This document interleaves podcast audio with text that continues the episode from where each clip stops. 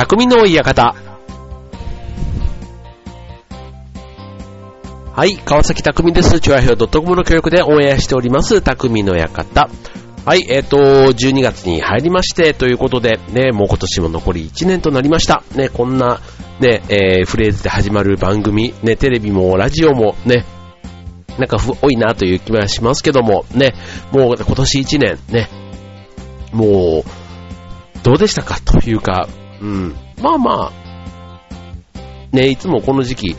とりあえず元気に過ごせたらまあいい一年だったのかなという感じもしないでもないんですけども、うん、まあまあそんなに自慢できるようなことはそんな何があったわけではないんですけども、はい、まあまあ家族含めてね、まあ自分自身もそうですけども、はい、まあ元気に過ごした一年だったのかなと。で、まだ残り1ヶ月ありますけどね。で、近所で、うちの近所駅から帰ってくるまでに何軒か居酒屋があって、外からね、こう、店の混み具合が見えるんですけども、もうね、今日なんてまだ、ね、平日半ばだというのに、ね、本当にもう、結構満席で、うん、やっぱり平日の、この、ね、週末じゃないところの混み具合で、あ、なんか年末なのかなとかね、なんかそういうのをちょっと感じずにはいられないというところですけどね。はい。で、先日、ね、この番組でも言いましたけども、ね、結婚記念日が11月末に迎えまして、で、ちょうど今年はね、15周年ということで、で、なんと金曜日の八方美人のね、めぐみさんからも素敵なプレゼントをいただいたりですとか、ね、なんかこう、言いまくるつもりはなかったんですけど、なんか結果的にはちょこちょこなんか話をしていた結果、まあ、ささやかなとみんな言いつつね、なんか素敵なお祝いの言葉をいただいたりということで、なんか改めてこの15年というのをね、こう振り返って、うん、味わい深いなというのを思った、こう、夫婦でございましたというか、うん。で、そう、15周年って、水晶婚っていうんですって、うん、クリスタル、ね、水晶、ね、水晶のようなその純粋で、みたいな、なんかそういう気持ちをお互い持ちましょうっていう、そういう意味で、なんか水晶のね、贈り物とかをお互いにすると良いみたいな、そういうことみたいなんですけども、まあ、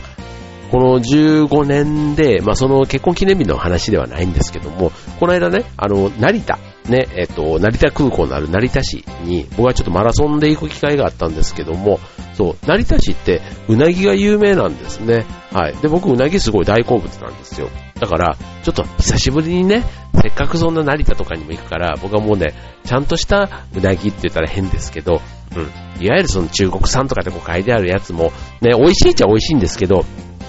ね、いわゆるこの、うな重ってやつですか。うん。やっぱりこう、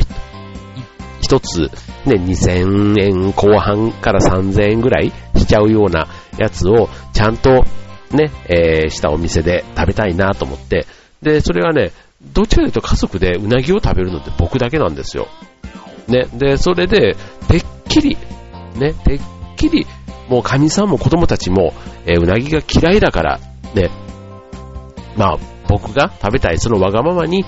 神さんが合わせて僕の分だけ出してくれていると思ってたらですね、なんと、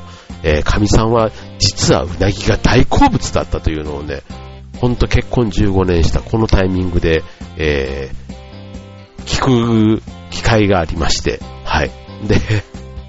そう。で、子供たちはあんまり好きではないっていうのは前から知ってたんですけど、まあ、ただ小骨が多いとかね、結構うなぎ嫌いな人ってそういうのを理由にする人って多いと思うんですけども、あとまあ、ああいう甘だれがね、僕なんかすごい、もうむしろうなだれって言ってね、うなぎのタレをだけでもご飯が食べれちゃうっていうぐらい、あのタレが美味しいなと思うんですけど、結構ね、あのタレがあんま好きじゃないなんてね、子供たちは言ったりもするんで、まあ、子供たちは食べないのは分かってたんですけども、そう、神さんがね、実はうなぎが大好物でと。で、しかも、ね、泣かせることに、そんなね、夫婦で食べたら、うなぎなんでね、いくらかかるかわかんないから、私はね、我慢というかね、していたような、まあ、そんなね、もう、そんなことをね、なんか、聞いた暁には、ね、もう、ぜひ、じゃあ、美味しいのを一緒に食べようということでね、はい。成田のね、もう、店の一番人気のあるうなぎ屋さんのね、ところに幸い、20分ぐらいの待ち時間で入ることができたのでいただいてきました。ほんとね、なんか日本庭園が見える綺麗なね、割烹料理屋さんみたいな、そんなうなぎ屋さんでしたけども、はい。でもね、ほんとまあ、上のうな重が2900円。ね、そんなにね、もっと3000円、4000円とか、さらにその上のね、特上うな重みたいなやつだと4000円ぐらいっていうのがありましたけども、まあ、上うな重2900円でも十分、十分美味しかったですね。もうお腹もいっぱいになるぐらい。で、まあそういうね、なんか食で少しね、いつもの食生活にこう、リッチなのをね、一回でも挟むとすごくそれがいい思い出になるなぁなんていうのもちょっと思った、とてもいい機会でしたけども、はい、なんかこう、いつものね、パターンというか、こう、リズムに、なんか一つちょっとカンフル剤というか、刺激になった、そんな、うなぎの体験でしたけども、はい、もうなんか、こう、当たり前と思ってたものが、ちょっと違う？そういうのって、ありません？なんか、この、今の年になってくると、なかなかね、今まで十何年勘違いしてましたみたいなことと出会うこともあんまりなかったんですけども、ちょっと今回のね、かみさんの実はうなぎが好きだったっていうのはね、僕の中ではすごい刺激的な話でですね、はい。まあそういうね、なんか、定番のものを、定番というか当たり前と思ってたものが覆ることの、驚き、自分への刺激ってすごいなっていうふうに思いましたね。はい。ということで、今日のテーマ、なんかうなぎの話をベラベラしていますけども、今日はね、法則っていうのをちょっとテーマにお送りしたいと思います。なんとかの法則、ね、例えば授業なんかでも、オームの法則とか、ああいう、いわゆる、ね、ピタゴラスの定理じゃないですが、いろんなこう、法則ってあるじゃないですか。決まりみたいな。なんていうの？法則って、わかりやすく言うと何なんでしょうね。まあでもルールですよね。ルールというか、規則的なルールというか、まあそういったものを、の中で、へーって、これってそういう法則ってあるんだっていう、ちょっといくつかね、今日はご紹介したいと思います。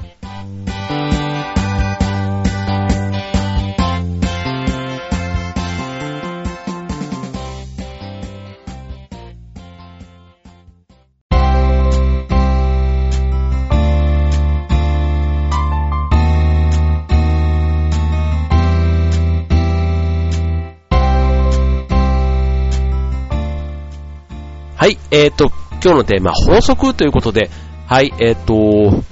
まあ、今日ね、12月に入ってということで、まあ、1年も早いですね、なんていう話もしましたけども、このね、1年早いねっていうのもね、実はね、ある法則と絡めてね、あるんですね。はい。というのも何かというと、この1年が早いというね、感じるというのは、これね、じゃねえの法則という、法則が実はあるんです。これ、年を取るほど時間が早く経つように感じる。言われてみれば、ね。なんかあっという間に、20代が終わった。ね、よくね、20代より30代はもっと早く感じるよ。30代より40代はもっと早く10年が感じるよ。なんていうの、ね、その10年という単位で見ても、ね、10代の10年って確かに、ね、10歳から20歳までの10年って長かったよなって思うんですけども、ね、20代って20から30あっという間、30代なんてなんか気づいたの終わってたみたいなね、そういう考えと40代、50代ってもうなんか怖いなって思うんですけども、これ、ジャネーの法則、19世紀のフランスの哲学者、ポール・ジャネが発案し、老いの心理学者ピエール・ジャネが、紹介した法則、ね、これね、どんな法則なのかっていうと、主観的に記憶される年月の長さは、年少者にはより長く、年長者にはより短く評価されるという現象を心理学的に解明したというものなんですね。これ簡単に言うと、こう、一生涯にある時期の、中で、こう、時間の心理的長さは年齢の逆数に比例する。まあ、要は年齢に反比例するということなんですね。例えば、50歳の人間にとっての1年の長さは人生の50分の1ほどの長さ、50分の1なんですけども、5歳の人間にとっては5分の1ということだから、50分の1年を50分の1と感じるね、小さい短いわけじゃないですか。でそれが5歳だったら1年が5分の1だから、ね、やっぱり50歳にとって10倍、ね、長く感じると1年をね、うん、だから、50歳の人間にとっての10年間は5歳の人間にとっての1年間というふうに言い換えることもできるということで、ね、それぐらいの、5歳の人間の1日が50歳の人間にとっては10日ぐらいに当たるとね、確かにって、うん、ちょうどねこんな話をうちの職場のメンバーともしてたんですけども、夏休みね、1ヶ月7月の末から8月末までね1ヶ月ちょっとあったじゃないですか、小学校の時。まあ長い休みだなっていうふうに思いませんでした。1ヶ月ちょっとなんですけども、これね社会人になってからねもう1ヶ月ちょっとなんかあっという間、うん、7月末から8月の末までのね、夏休み、確かにこれね休暇ね、長期休暇みたいなことで言うと、僕なんかサラリーマンですからなかなかねこう1週間以上の休みっていうのもそうそう取れるもんではないので、うん、なかなかこう計画的にというかねまとまった休みを取るっていうのってなかなかこう難しいなと思うとこですけども、うん、まあそう考えたら、うん、1ヶ月の休みが今からあるって言ったらすごい逆に長く感じる気もしますけども、うん、まあ今少なくとも、うん、小学校でいう夏休みの期間とか、ね、大学生でいう2ヶ月ぐらい夏休みがあったところなんかも意外とね、なんかあっという間に経ってるなーなんていうのは、うん、やっぱりその年に年齢に応じた、ね、時間の感じ方が違うっていうことなのかもしれないですね。これね、時間の速さっていうのはやっぱり思い出とか記憶の濃さとこう関係しているとも言えるんですね、うん、例えば小さい、ね、5歳の子供で言えば個人差はあるけども、まあ、5歳の頃といえば、ね、日々起こる出来事が全て新鮮と、ね、見るもの触るものやることなすこと、ね、全てが初めての経験や出来事が、ね、連続するわけで、それら一つ一つが、まあいろんな思い出や記憶になるという、そんな年頃、ね、一方で50歳というと、まあ、社会のもの、ね、さっき言ったね、一通り経験して、まあ、ある意味常識というか自分の中の常識、ね、知識経験にある程度こう縛られて、うん、生きていくと、ね、そうすると、まあ、新鮮さや驚きというのはなかなかね、こうね、目減りしている感じ、一般的に、うん、だから思い出とか記憶に残る出来事もそういう意味ではこう出会う機会がね少なかったりするので、うん、でこう同じような過去の、ね、類似経験とかが繰り返されていくということでいうと、まあ思い出とかその記憶に残る出来事が、まあ、やっぱり同じ1年の中でも少ないということが、時間を長く感じる短く感じるっていうね不思議なもんですよね。はい。ということのようです。はい。まあ、でもね、心理学者の話ということで、そう感じるっていうところですから、うん。まあ、これってまんざらでもないんだろうなと。うん。ね。はい。まあ、そういうね、まあ、一年が早かったっていうね、うん。まあ、なんか充実していた、ね、楽しい時間が早く過ぎるっていう解釈であればいいなと思うんですけど、なんかねさっきのねそういう新鮮な体験がなくってっていう思い出に残らない1年みたいになっちゃうと、なんとなくね、今年も単調で退屈だったなみたいな風に言ってるような気もしてくるので、うん、まあそれはちょっとね、自分の中では充実したね、すごく楽しい1年でね、時が経つのを忘れちゃうというそんな一年だったっていうふうに、思いたいなと思う、そんなジャネの法則でした。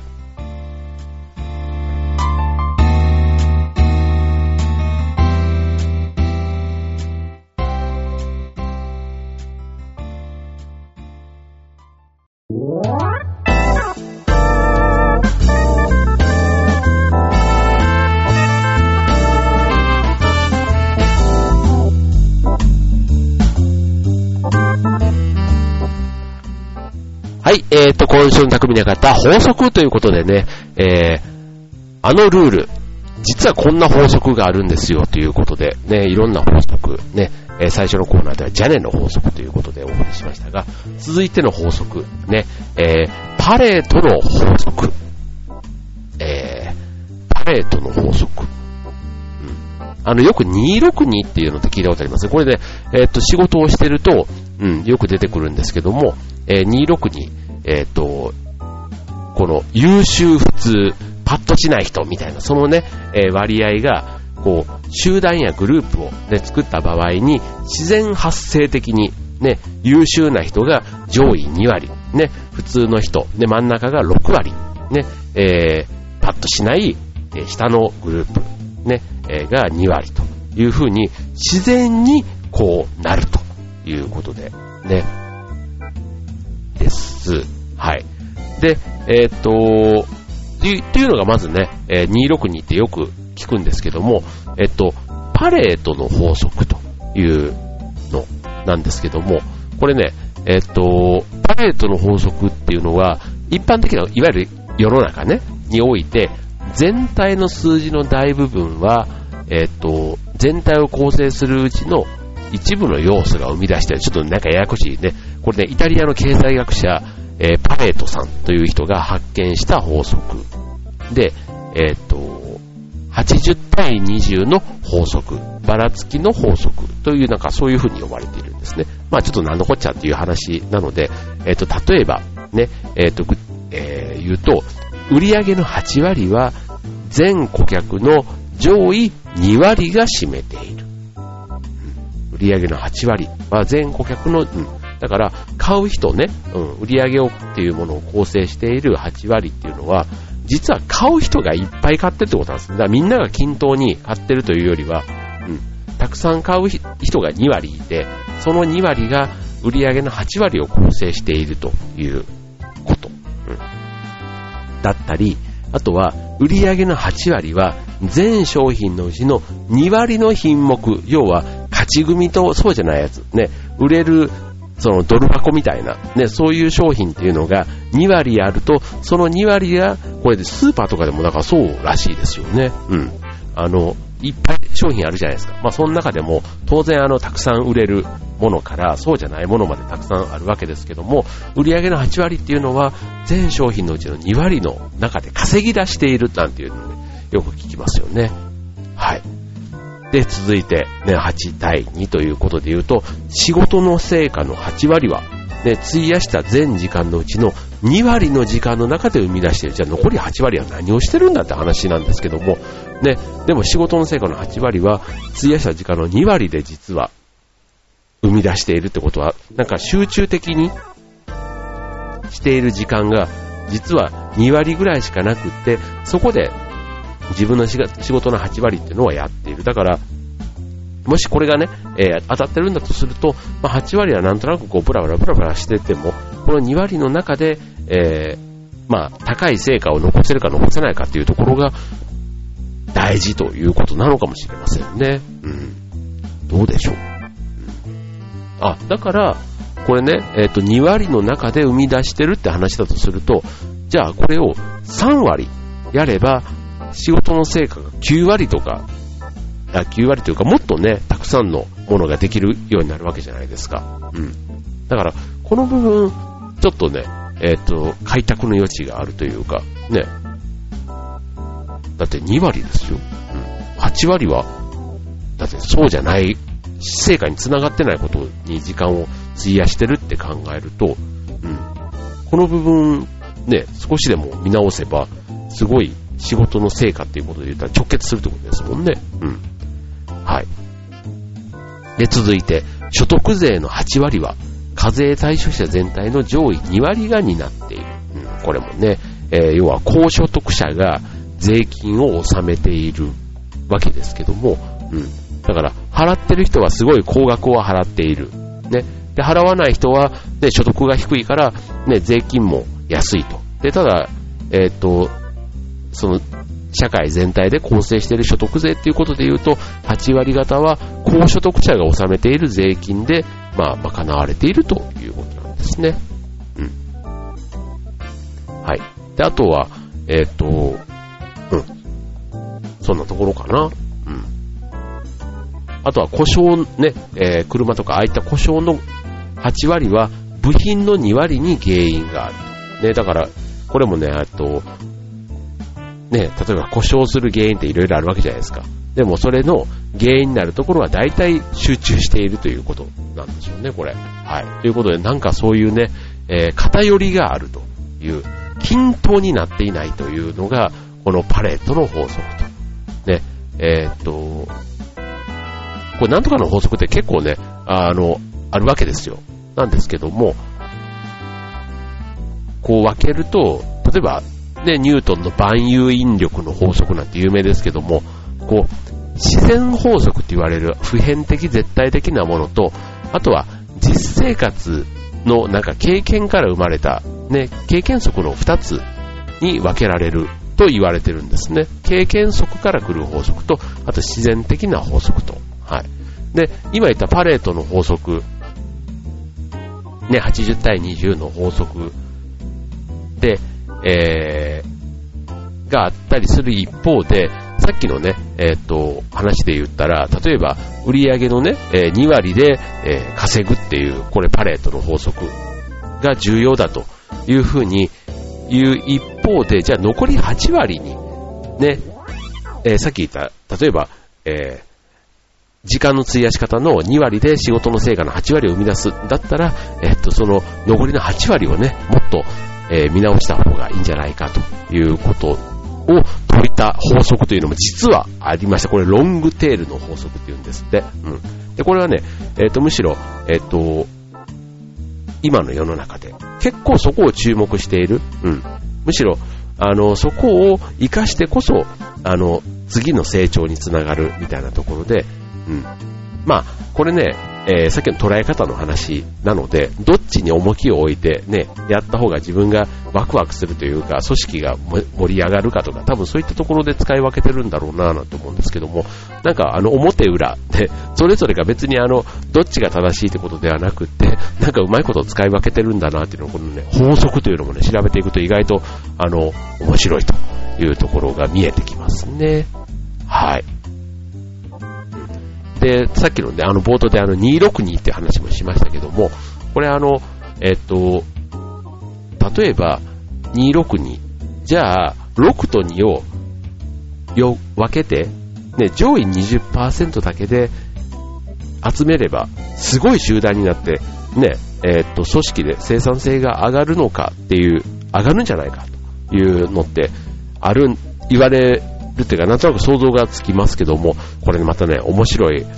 話で、昆虫のアリで、アリって結構働き者の印象があるじゃないですか。で、これもね、アリを実際に分けてみると、2割程度のアリは、262で言うと、2のアリね、下の方の2のアリ、要はふらふらと遊んでいるアリがいるそうなんですね。うん。で、この怠け者のアリを、この集団から、避けると、今度怠け者がいなくなったから全員がせっせと働くものかと思うと、いや残ったアリのやっぱり2割程度がサボり始めるそうなんです。うん、だから、逆に働いている上位2割のアリばっかりを集めても、そのうちの2割はやっぱり時間とともに26人に分かれて一部が怠け者になっちゃうということみたいなんですね。だからそれで言うと、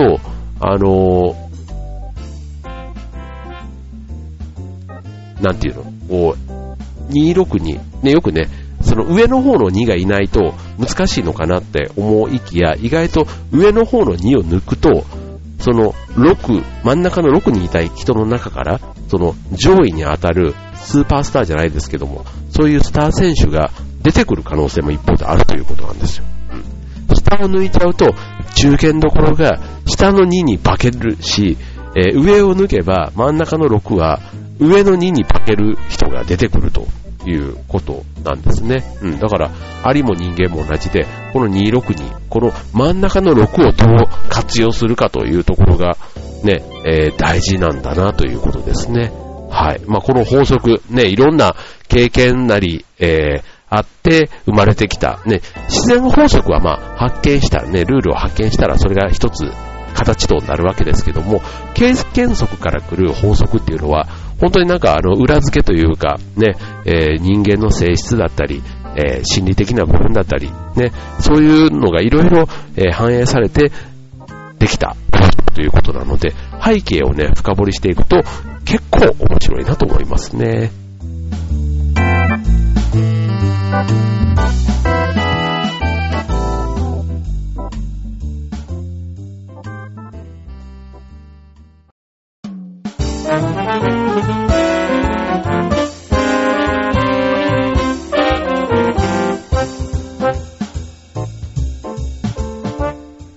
はい、今週の匠の館は法則ということでお送りいたしました。ね、法則、ね、いろいろ法則ってあるんですよということでしたけども、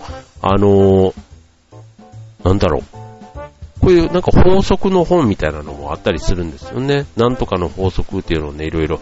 ハインリッヒの法則とか、マーフリーズの法則、ホイーラーの法則とかね、マーフィーの法則、パーキンソンの法則ね、こんな、ほんとね、〇〇の法則っていうのがあってですね、なんかこれ、ちょっと、読んでみると面白いんじゃないかなと思いますけども、はい。まあ、ちょっとね、心理学に結構近い気がしますので、はい、興味がある方、ぜひ、調べてみてはいかがでしょうか。ね。はい。ということで、今週は法則テーマにお送りいたしました。ね、今年もね、残りわずかになってきましたけども、ね、ちょっとね、年末の予定、着々と今、決まり始めて、また年末に向けていよいよね、クリスマスから年明けに向けての行事で少し楽しみが、増えてきたところなんですけども、はい、なんかね、インフルエンザ、ね、今年はちょっといつもより、早めにこう流行期が来てるなんて話もありますから、はい、まあちょっとね、マスクとか手洗い、うがい、うん、なんか自分でできることをちゃんとやっておけばね、意外と、風邪もそうですけども、かからずに済むそうですので、はい、手洗い、うがい、あとアルコールね、ああいった、手足じゃないや、手の消毒とかね、ああいったこまめなケアがね、そういう病気の予防にもつながりますので、ね、自分でできることはまずね、自分で確実にやってということで、